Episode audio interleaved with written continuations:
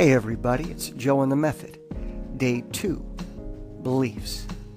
You know, the term worldview, it's really nothing more than your personal and unique view of the world.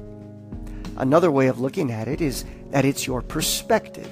And this is important to make note because your perspective, that word that most of us are familiar with, it actually does two things. It serves two purposes. On the one hand, it helps you interpret the world. On the other, it provides the foundation for how you believe the world should behave. Not only does this include other people, but yourself as well. Now, at its core, your perspective is made up of all the individual beliefs that you hold out to be true. And whether you have direct proof or not, at some point in your life, you have chosen to accept, adopt, and integrate these individual beliefs into how you choose to see the world. Now, you must understand that this concept of perspective, of worldview, is extremely important and influential. And unfortunately, though, it is one that works behind the scenes. It is usually just out of mind and just out of reach. Now, we've already talked about how perspective does two things. You see, on the one end of interpreting the world, it takes everything that you come in contact with, all the external stimuli, and it filters it through that web of beliefs. It processes it to provide you with a conclusion of whether something was good or bad. And this doesn't just include events, it includes the people, places, and things that you encounter. On the other hand, though, perspective also helps you establish what the actual expectations are you have of the world. This includes not only others, but yourself. Now, when dealing with others, we usually are going to judge them by the values that form the core of our perspectives. It's a very personal reference point. However, when we start applying expectations to ourselves, this can be a great thing as it motivates us to achieve certain accomplishments. It provides the standard by which we want to judge ourselves. However, it's at this point that you must be very, very careful. You have to be keenly aware not just of the expectations and the perspective, but of the individual beliefs themselves that form your worldview. You have to understand that much of our beliefs that form our perspective weren't just generated through our own experience, they were given to us by somebody else. But be aware that if the individual beliefs that form our worldview are toxic, unhealthy, or unrealistic, you will suffer greatly in this life. You will be holding yourself up to a standard that should never have been there to begin with, and it may cause you to go mad, feel depressed, but either way, as a result, there will be an onslaught and an attack on your self worth and self esteem. But before we get to justifications of beliefs and helping us understand exactly how we form that worldview, you must understand first what a belief in itself actually is. You see, at its core, a belief is nothing more than an individual idea or opinion. Now, as far as ideas are concerned, this usually includes an original idea. Whether it's yours or that of somebody else's, it makes no difference. Of course, an opinion, again, you see, this is a personal takeaway. And again, this could be your personal takeaway or that of somebody else's. But it's at this point that you have to understand you have made a decision to elevate an idea and or opinion to a belief. And you must have done this for a particular reason. Now, before we get into the different justifications, understand the role that they play.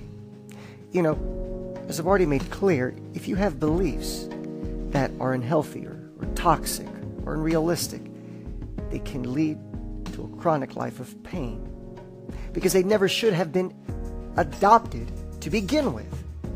However, as I've already mentioned, most of these beliefs were given to us.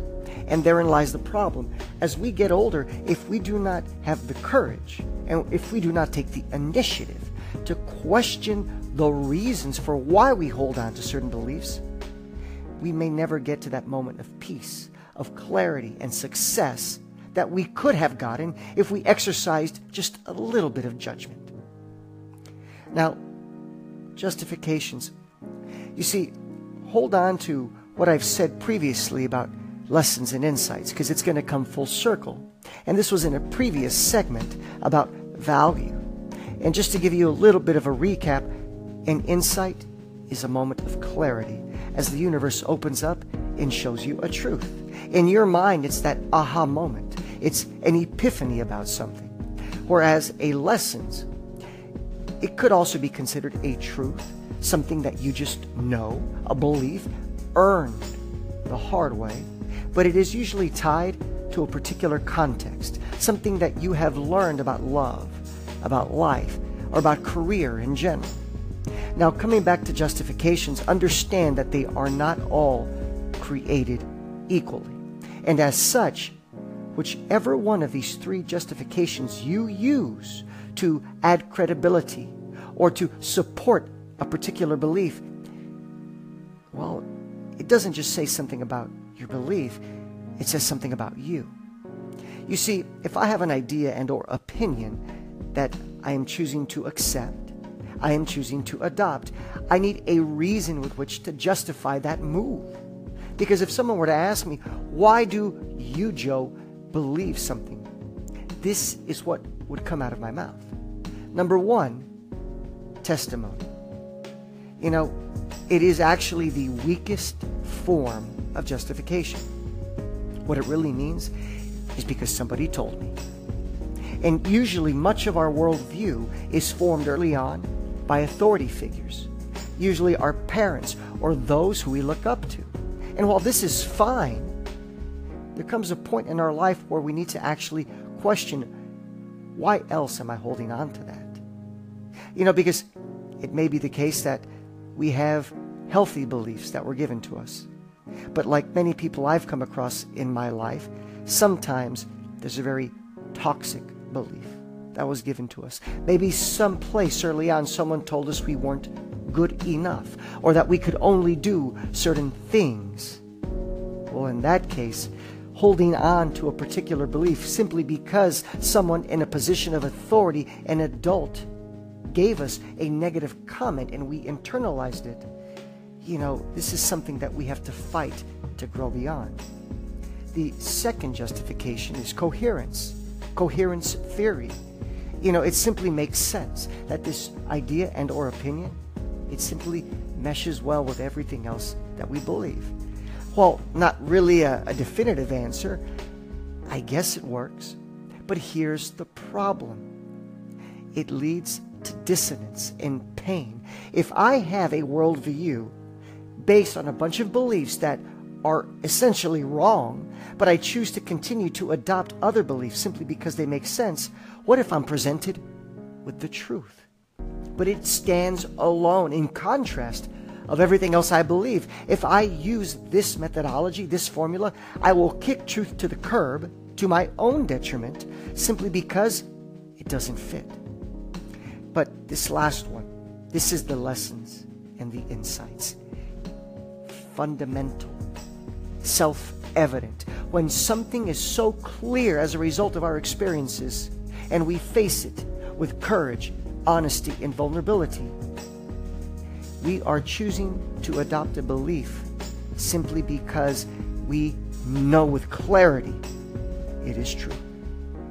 Let the lessons and insights guide you as you work through the process and as you move forward in life. I guarantee it will provide you a much more credible foundation to stand on